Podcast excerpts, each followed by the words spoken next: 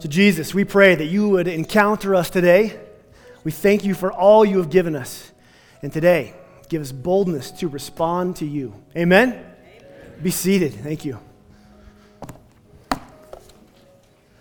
We are in a series where we are going through the book of Acts. And so today we are in Acts 8. You can turn with me if you'd like. But we are looking at a man named Philip. He is traveling around and he is preaching Jesus all through Samaria in the cities and villages and seeing amazing things happen. And in Acts 8, verses 26, where we're going to pick up. We're jumping right in. We have Philip going over the countryside. Now, an angel of the Lord said to Philip, Go south to the road, the desert road that goes down from Jerusalem to Gaza. God sends a messenger to tell this, this powerful evangelist, Philip, listen, leave the cities, leave the villages where so much is happening, and instead go to a desert road. Now, he's a faithful follower, so he says yes, and I'm, I'm sure he's wondering what this means. Like, how, how, how long do I walk this road? This road leads all the way down to South Africa. Like, how long am I on it? He has no idea, but he, he obeys what he does here. He goes to the road. We read in Acts 27. So he started out, and on his way, he met an Ethiopian eunuch, an important official in charge of all the treasury, treasury of the Kandake, which means Queen of the Ethiopians. Kandake isn't her name, it's a title like Khaleesi or Queen. It means that she is in charge. And so we see this, this man, and we know a few things about him. He's from Ethiopia. He's an important official. He's in charge of all the treasury. We also see he's a eunuch and he's gone to Jerusalem to worship. So let's look at some of this. Being in charge of the, of the Kandake's treasury is a job that meant there were few people in the entire kingdom who had uh, more authority or prestige than him. He was vastly important and, and trusted by her um, implicitly. But it came at a high price. What's the high price for this authority that he had? The high price was that he was a eunuch, he was castrated. High price. Absolutely. This uh, is barbaric to us, castration. But back then, it was a common practice in many cultures. And what they would do is they would see the young boys who had promise in administration or mathematics or other skills, and they would take them into the royal um, castle, whatever, and they would castrate them and then school them with the greatest teachers in the land, and then they would have jobs in the kingdom. Now, why would they castrate him? Because the belief was that a eunuch would be not be tempted in the way that uh, most men are tempted. The belief is that a eunuch would not um, try to overtake or coup the kingdom because he can't have a dynasty. And the belief was that it would subdue him and make him more agreeable, less dangerous. So we have this very important man, high price tag. So this man, at some point as a young boy, had showed a great amount of giftedness, probably in mathematics. He's in the treasury. And uh, as a young man, he was, he was taken from his, from his household. The royal guards led him away from his parents. There was nothing he could say. He had no defense they cut him off from his family. He would now have no descendants. His, his future that he would have had was taken from him. And I'm sure he felt violated and completely helpless. But from this beginning, from all this trauma, this young man had grown up into a man of power and means and vast wealth. Wealth so vast that he could make the, the month or plus travel from Ethiopia, from the kingdom there, all the way to Jerusalem. And he had a chariot, but this is no Ben Hur or gladiator chariot. He's not standing up. No, no, he's seated. This is the, this is the Lexus of luxury chariots. He's, he's seated with the driver on a padded chair, and, and he would have had uh, the whole uh, cooks and servants and guards, animals, everything that he would have needed for this long trip was along with him. It tells us in 20, verse 27 that he had gone to Jerusalem to worship, which is so fascinating. A foreign treasurer, a eunuch from Ethiopia, travels to Jerusalem to worship Yahweh, the God of the, God of the Old Testament, God our Father. So back to the text. He had gone to Jerusalem to worship, and on his way home, he's already back home, he was sitting in his chariot reading the book of Isaiah the prophet. Now, He's already been to Jerusalem, and now he's headed back to Ethiopia. Now, in that culture, in that time, when someone wants to go worship God in Jerusalem, what's the location they go to? The temple. We've gone to the temple, and I can assume that after this many months, after planning this trip and, and the, the money and arranging it, and after the many months of travel, he arrives in Jerusalem. And let's say he, he goes and he finds lodging for him and his servants. And the next morning he wakes up and he wants to make, make the 9 a.m. worship and prayer reading. He'd be excited. He gets up, he, he's walking near the temple. There's crowds everywhere. The, the, the temple wall looms ahead of him, the gate is before him. It's his first time. There's, there's people, there's bustle, there's busyness, there's energy. He was going to worship. He had made the journey to go in and worship, and now was the moment. His smile and his heart must have just been bursting. Now, in the temple, there's many different layers. Each layer has a wall and a gate, each one more exclusive and each one more holy. He's, an, he's a foreigner, but maybe he identifies as a, a, converted Jew. So as he gets to the first gate, that's the gate in the, of the court of Gentiles, he's ready to go in and worship. And sadly, when he gets to that gate, this man's journey comes to a quick end. You see, as he begins to talk to the guards and the, the court officials who begin to understand who he is and his condition, they would inform him that there is no way that a eunuch would be allowed to enter this temple gate. And, and I'm sure at first he was angry. Ah, I've traveled all this way. I believe I'm here to worship. I, I, have, I have money, I have means, I have power, anything. And they would not be moved. To allow him to enter into that gate would have been punishable by death. And so as he sits there, sadness washes over him as he watches from the gate as people inside get to enjoy what he cannot experience. All those years ago as a youth, so much was taken from him. And now, decades later, it took from him the ability to be accepted into God's temple with God's people. Heartbroken, disappointed, gutted, crushed he starts the journey back to Ethiopia. He had such high hopes, but apparently he left with the scroll that he had purchased from the prophet Isaiah. And that's where we find him. That's where this story picks up. Traveling back to his homeland. In the text, the man had gone to Jerusalem to worship and on his way home was sitting in his chariot reading the book of Isaiah the prophet. Verse 29 The Spirit told Philip, remember Philip who's on the road? Go to that chariot and stay near it. Now, Orchard, we hate awkward moments, don't we? Is there anything more awkward than going, hey, can I talk to you about Jesus? We, we, we can't stand awkward moments. We avoid awkward religious Christian moments. And here, Philip the evangelist is asked to go stay near a chariot on a desert road. Okay, God, don't mind me. Just a man walking near a chariot. That's what I was told to do. He says yes. He doesn't know what the next, he's, he's going one step at a time, one yes at a time. Go to the road, yes. Go near the chariot, yes. Turn to verse 30.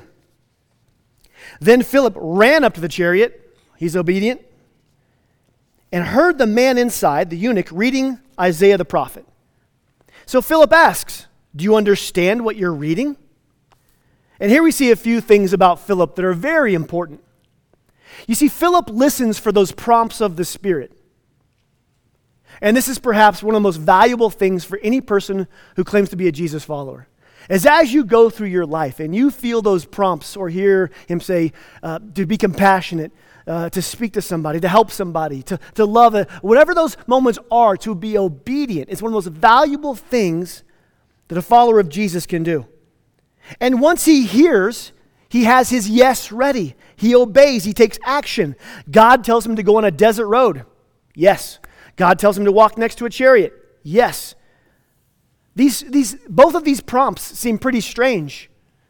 He was in the villages and cities preaching and having a lot of effectiveness. And now here he is. He answers when God asks. And finally, we see in Philip's life, he speaks. Had he not spoke up, had he been too afraid to speak about his faith, how awkward would that walk have been, mile after mile, as he obeys the last thing God told him, but he's afraid to say anything. But he speaks up. He opens his mouth and he asks a question. He doesn't start with a sermon, he doesn't start with condemnation. He simply engages the Ethiopian where he's at in the circumstances he's in. The man's reading out of uh, Isaiah, so Philip asks him about that. This would be like seeing a coworker reading a book and saying, "Wow, that's what are you hoping to get out of this?" And this is important for us as we go throughout our day and throughout our life. And we see people who are questioning or struggling or having a hard time to ask them where they're at, meet them where they are. Philip listened up. When he heard the Spirit prompt, he stepped up. And then when it was time, he spoke up. And then verse 31. Philip says, Do you understand what you're reading? And the eunuch says, How can I unless someone explains it to me? So he invites Philip into his chariot to sit with him. And this is awesome. We see here that the Spirit has been leading Philip, hasn't he? Every step of the way. But who else is the Spirit leading? The Spirit has been leading and calling this Ethiopian eunuch as well. He's been drawing his heart. This is what God does. Right now, right this second, God is working on people who are far from Him and drawing them to their, drawing them to Himself, drawing them to Jesus, drawing them to, to, to new life, to something. He's calling people far from them far from him. And often, when that person gets closer, God will bring them into contact with one of his, his sons or daughters. And, and you saw in baptism last week that uh, our friend Robert, that was baptized, he, he put out on Facebook, I need to talk to a pastor. And someone tagged me in it. And so I talked to him. And then my dad prayed with him, and then he was baptized. God draws people and then brings us into their lives at different places. The Holy Spirit's drawing people to Jesus. And listen, here's the point we're not in charge of saving anyone, we cannot save anyone. But God gives us an opportunity to be a part of the process in listening and speaking and calling them. Now, listen to the scripture that the Ethiopian is reading. Remember, he, he says, I don't understand this. Can you help me? Now, listen to what he's reading. And, and if you can, remember I told you as a young boy what happened to him? Kind of understand why would he be drawn to this? Let's read verses 32 and 33. He turns to Isaiah. This was the passage of scripture the eunuch was reading. He was led like a sheep to the slaughter. As a lamb before the shearer is silent, so he could not, he did not open his mouth. In his humiliation, he was deprived of justice. Who can speak of his descendants? For his life was taken from the earth. Remember this as a youth. He had been led like a lamb to the slaughter. He couldn't speak on his behalf. There was no trial, there was no rebuttal. He was powerless. He was humiliated in the worst way a, man could be humiliated. Can we speak of this Ethiopian's descendants? No, he'll have none. His life was that he could have had was taken from him. Who was the prophet speaking about here? As, as, as the eunuch reads this, like, I, I feel this. And so after reading this verse, he continues in 34 and he says, he asked Philip, Tell me, please, who is the prophet talking about? Is it himself or is it someone else? Because I resonate with this. Verse 35. As they traveled along the road, they came. Wait, hold on. Skip that. Then Philip began with that very passage of the scripture and told the eunuch the good news about Jesus. You see, it's cool because Philip starts at the very place where he is, with the very point of his life, meets him there, and then works toward Jesus. And this is what we should do. When someone says, I'm depressed, don't go, Thou needest Jesus. Having a bad day. Jesus is your answer. Like, we're not called to just go around prescribing and throwing out Jesus. When someone says, I'm depressed, love that person. Ask that person. Get to know that person. And then we lead them from where they are to the joy of what Jesus is. Well, I'll tell you, I've been there. Let me tell you what, what has helped me. He doesn't prescribe Jesus. He says he starts with where the man was and leads him to the good news of Jesus. And now, now this is where it gets really fun. Verse 36. As they traveled along the road, they came to some water. And the eunuch said, Look, there's water. What stands in my way of being baptized? What's between me and getting baptized? And then Philip answers in the next verse Well, before you can get baptized, you must attend my church and take a six week class. Your heritage is a problem, at some churches, so we'll need to do something about that. And also, you're a eunuch, and that's messed up, and that's abuse at a level I don't know how to deal with. So let's get you some counseling. And so, classes, counseling, and changes. And then, if you'll serve as a greeter or something, then after a few months, maybe a year, then, then we'll baptize you. That's what we'll do. No, no. You see, this man asks what's to keep him from being baptized. And Philip lets him know after faith in Jesus, there is nothing. Verse 37 if you believe in Jesus with all your heart, you may. And the eunuch answered, I believe that Jesus is the Son of God. He believes in Jesus in his heart, he confesses Jesus with his mouth, and that is salvation. That's the only thing standing between baptism is salvation. And like the Ethiopian, God is calling you to declare it with your mouth. Believe in your heart that Jesus is God. That is your salvation. Verse 38, this is so cool. So Philip, uh, or so eunuch gave orders to stop the chariot, and both he and Philip went down to the water, and Philip baptized him. This is church. This is what's beautiful. This is following Jesus. You come to faith in Jesus, and then guess what? You begin your life. You begin to identify it with Jesus. You want to be like Jesus. And one of the first steps is to be identified with Jesus in, in baptism, which is the symbol of being buried and ri- rising again. We begin to identify with him. The first step here is to, is to, is to be baptized, and, and that's saying, I want to be like Jesus. It's declaring, I believe in Jesus. What a great picture. This is so, the eunuch was just told in Jerusalem that because of his past, he could not be accepted into God's people. He was just told that.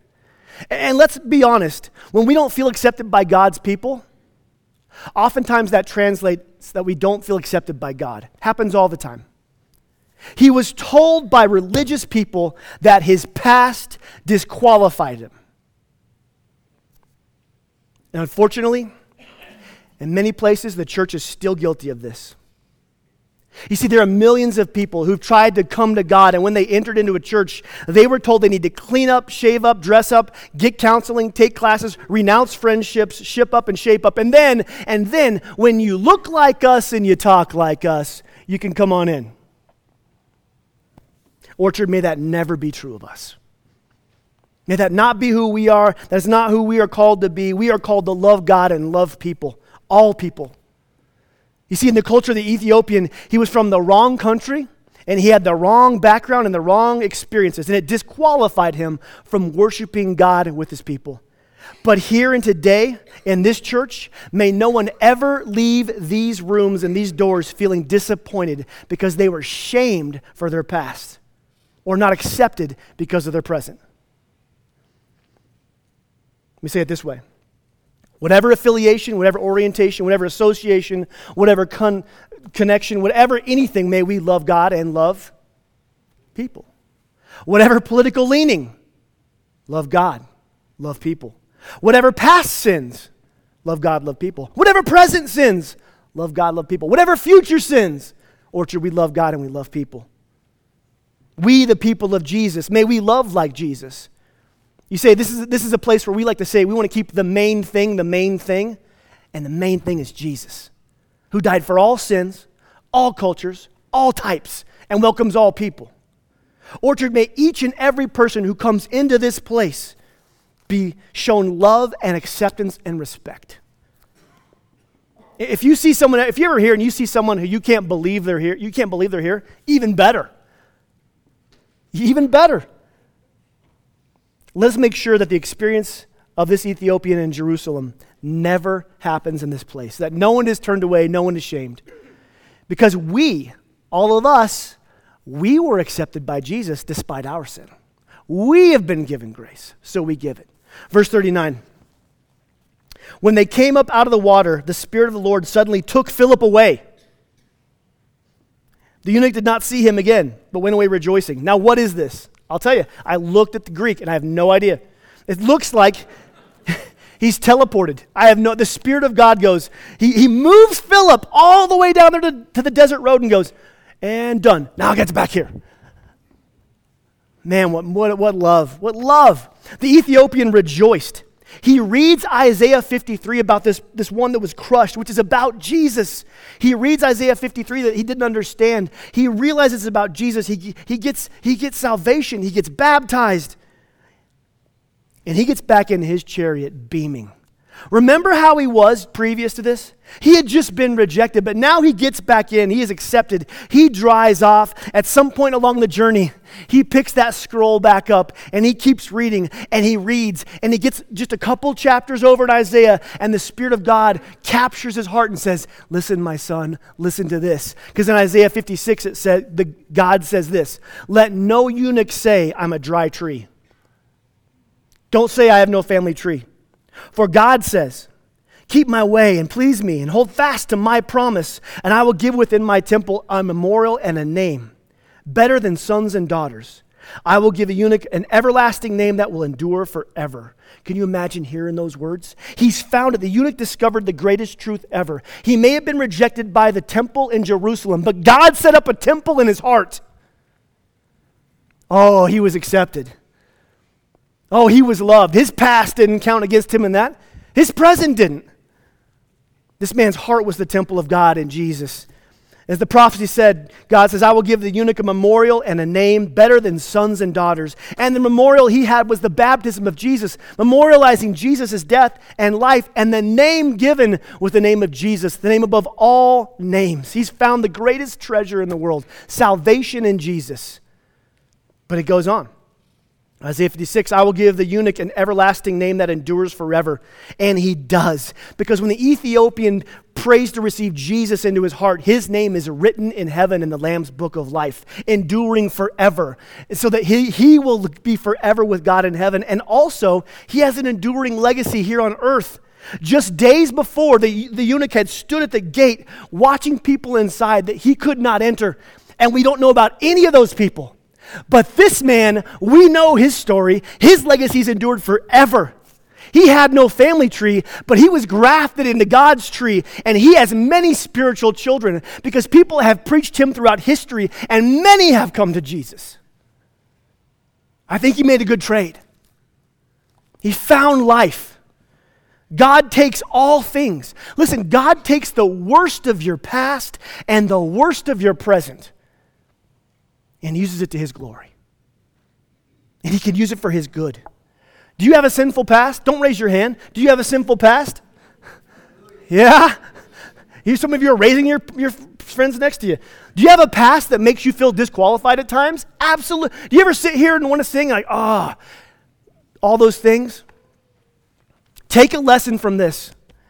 God took this Ethiopian eunuch and changed his identity from a spiritual outcast who was disqualified, to, to a son who was loved, accepted, forgiven, and celebrated.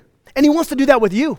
There's no sin in your past, and there's no sin in your present, and there's nothing that's happened in your past that disqualifies you from God's grace.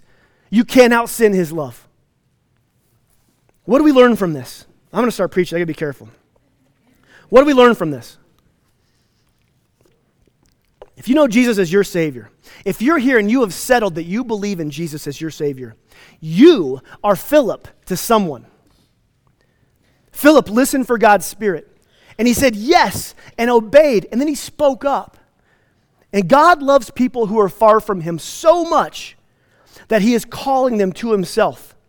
And then he'll bring that person into contact with one of his sons and daughters for a divine moment. And you and Jesus get to have those moments with people. God's calling you to be Philip, to have those moments with people. Orchard, who's the Philip in your life? Who's hurting? Who's needy? Who's questioning? That God wants you to speak to, love on, and actually Speak about Jesus. Who do you live with or work with or play with that you can listen to, ask questions of, and then speak of Jesus? See, God wants to bring people and already has brought people into your life that He wants to speak to through you. And what's the worst that can happen when you speak about Jesus? A really awkward conversation, right? What's the worst that can happen? An awkward conversation. But what's the best? Salvation. On one side, we have awkwardness, on the other side, we have salvation. And beyond salvation, we have a move of God. You never know the effects of what someone's changed life. You never know what's going to happen from that. I mean, let's look at this Ethiopian. He gets back in his chariot. He goes back to Ethiopia, and guess what he does? He tells everyone. He's the first Christian missionary to Ethiopia. The ancient historian Irenaeus tells us in his writings, he summarizes Acts 8 and then says, The eunuch was sent to all the regions of Ethiopia and preached that which he believed. Later in history, the entire government of Ethiopia, the nation of Ethiopia, converts to Christianity, the first nation to do so. And to this day, there's 58 million believers there.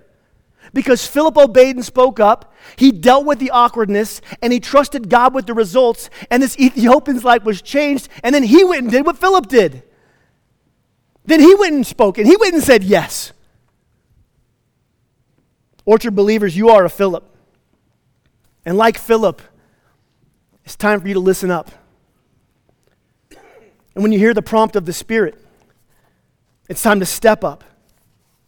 And then when the time's right, it's time to speak up. Awkwardness on one side, salvation on the other. The other thing that stands out in this passage to me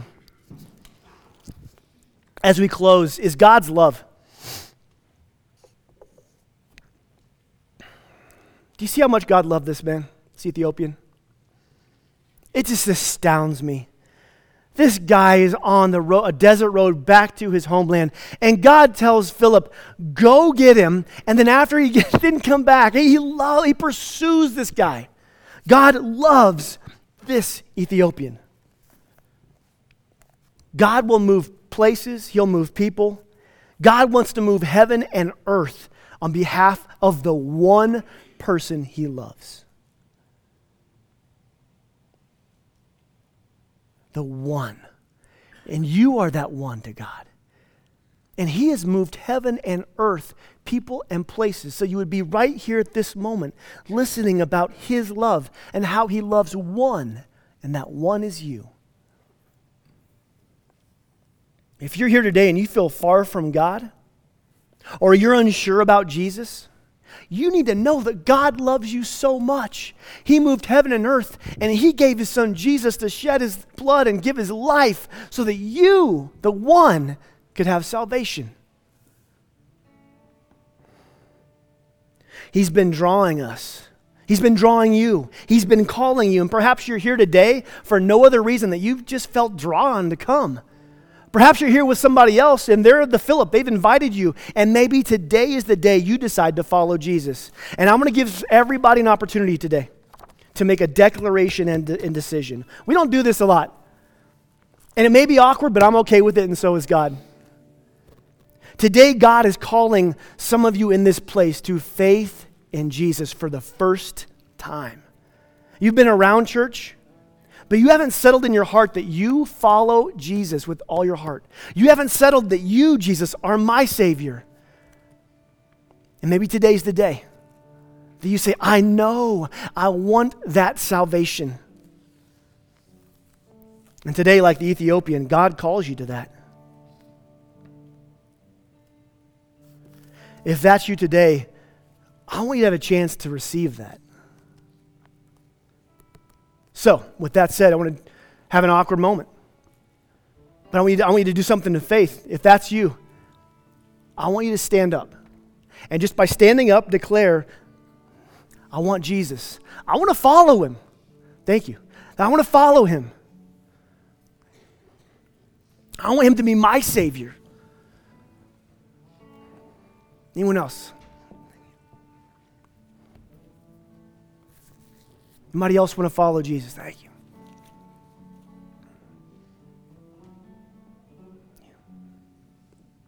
Calling to salvation.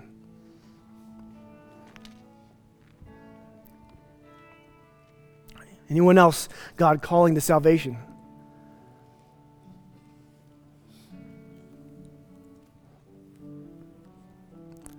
Those of you who stood, I want you to pray a prayer with me out loud, okay? You pray with me? Say, Jesus, I know you died for my sins. And I am a sinner. I confess you as Lord. I invite you into my heart. I give you my life. Holy Spirit, fill me. Amen. You can be seated.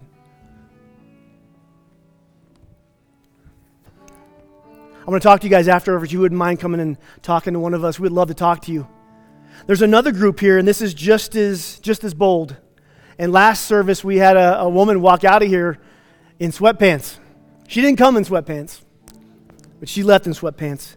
Because some of you, uh, today you get to make right what was kept from you in the past. See, perhaps when you were saved, baptism was something that needed formal training or a class to get, and you never got it. If you've come to faith in Jesus as an adult, like, like many of you just did, and you're, you're welcome to this too, those of you who prayed. If you've come to faith in Jesus as an adult, and you have not been baptized, I'm going to give you the opportunity that the Ethiopian had. I'm not asking if you were sprinkled as an infant. I'm asking, since your adult decision, have you identified with Christ in baptism? The Ethiopian, he said, What's to keep me from getting baptized? And today, the answer is nothing except for your fear. We have extra clothes, we have towels. But for some of you, for some of you, God's saying, Man, today's the day. It's time to get baptized. There's nothing standing in the way of getting baptized today. And so, with that, um, we're going to go into some worship. And Charlie's going to be over here. If you want to get baptized today, we want to give you that opportunity. Come talk to us. If you're somebody in here and you would like to receive Jesus and you didn't, you didn't stand or raise your hand, I'll be over here on this side. Charlie's going to be over here for those of you guys who say, I'm going to follow Jesus in baptism. For the rest of us, listen, as we go into communion and take uh, the, what's the symbol of Jesus' body and blood, there is no class you have to go through to take this. Jesus says, Jesus says, Do this in remembrance of me. And if you remember Jesus and his sacrifice, you're welcome to come. And as you grab the, the symbol of his body and blood, pray, Father, Jesus, thank you. Thank you. And help me be like Philip. Help me to say yes. And ask the Holy Spirit, how would you like me to respond? Perhaps he will say, It's time, my son. It's time, my daughter. Whatever it is, let's let God deal how God deals. Amen? Let's pray. Let's respond.